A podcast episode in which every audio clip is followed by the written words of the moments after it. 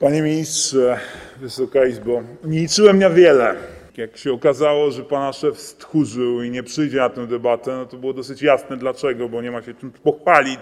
Ale liczyłem, że przyniesie pan dzisiaj cokolwiek do Sejmu. Czasem zamiast realistycznego planu, jak naprawić to, co nie działa, usłyszeliśmy opowieść, że jest dobrze, a będzie jeszcze lepiej. Ja nie wiem, panie ministrze, czy pan w to wierzy, ale wiem, że to, co pan mówił, ma się nijak do tego, co mówi się dzisiaj w polskich domach. Przed Polską jest ciężki rok, ludzie są już bardzo, bardzo zmęczeni. Wiosną mówiliście, że obniżki płac, że zwolnienia, że ten brak zleceń, wypychanie na samozatrudnienie, że to chwilowe. Ale minął rok. Idzie kolejny i te miesiące będą raczej gorsze niż lepsze. Panie ministrze, Polacy nie są naiwni i naprawdę nie chcą, żeby pan im opowiadał kolejne bajki, tylko żeby pan odważnie i uczciwie powiedział jak jest. Skoro brakuje panu odwagi, żeby to tutaj powiedzieć, to ja zrobię to za pana. Planujecie, panie ministrze, kolejny rok obciętych pensji. Planujecie, panie ministrze, kolejny rok, w którym ludzie są wypychani na śmieciowe samozatrudnienie. Pan się tutaj przechwalał, że liczba firm rośnie. Niech pan odpowie, panie ministrze, ile z tych firm to są ludzie, którym kazano teraz założyć działalność, stawiając ich przed wyborem albo to, albo wywalimy cię z etatu. Panie ministrze, to są wasze statystyki, a w gospodarce w tym roku wielcy będą dalej pożerać małych. Wielki biznes będzie rozbudowywać oligopole, małe firmy będą się dusić. I koronawirusa my w końcu pokonamy, jestem o tym przekonany. Ale to, co się teraz dzieje w gospodarce, będzie miało konsekwencje przez lata, a wy niestety patrzycie na wiele z tych zjawisk po prostu bezczynnie.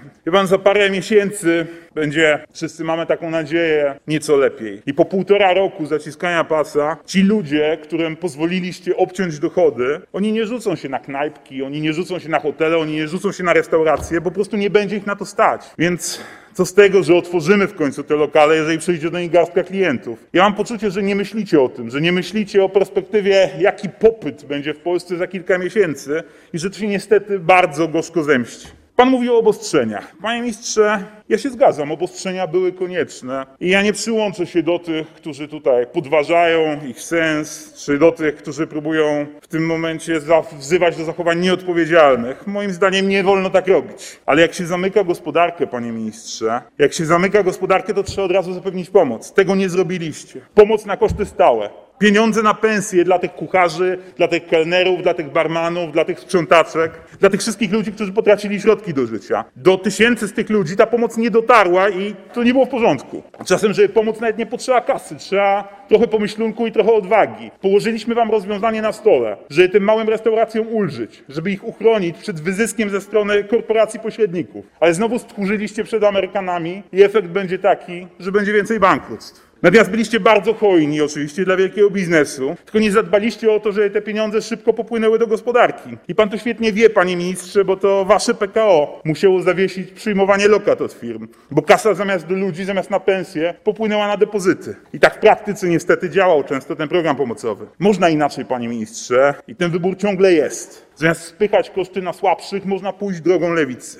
To jest naprawdę wyjątkowy czas i państwo powinno wziąć większą niż teraz odpowiedzialność, bo po to jest, po to, żeby ludzie czuli się bezpiecznie. Lewica mówi jasno, że trzeba wrócić do normalnych, pełnej wysokości pensji, że państwo powinno je gwarantować, tak jak zrobili to choćby Duńczycy, bo ludzie nie mogą latami czekać na powrót do normalności, a od kondycji ich domowych, pracowniczych budżetów będzie zależało to, jak szybko wyjdziemy z tego kryzysu. Zaproponowaliśmy wam konkretne rozwiązanie świadczenie kryzysowe. Dzisiaj ta droga, którą zaproponowała lewica, to jest droga, którą deklaruje Biden, że będzie szedł, ale my nią nie pójdziemy i szkoda, bo taki dochód podstawowy pomógłby i ludziom, i gospodarce, ale się na niego nie odważyliście. Wreszcie trzeba, panie ministrze, rozmawiać z ludźmi uczciwie. Ta epidemia jeszcze potrwa. I dlatego trzeba naprawdę na serio zwiększyć pomoc dla małych firm. I ona nie może być z miesiąca na miesiąc, z tygodnia na tydzień, dlatego że nagle sobie coś uświadomiliście. Ona musi być długoterminowa. Dlatego złożyliśmy projekt ustawy, który wydłuża ją do 6 miesięcy. Bo jeśli państwo nie przejmie tych kosztów stałych czasowo, to te małe firmy po prostu popadają.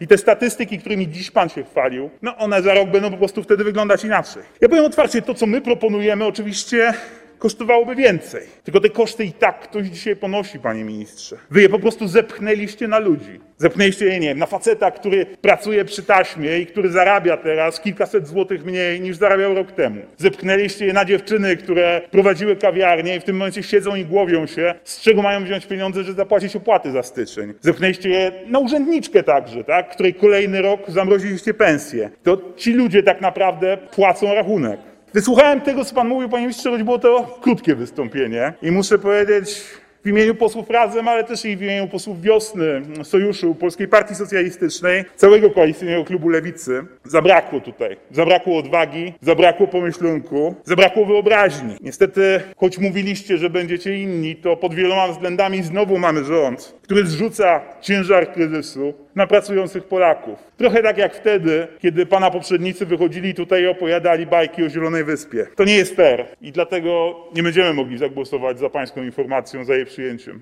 Dziękuję bardzo.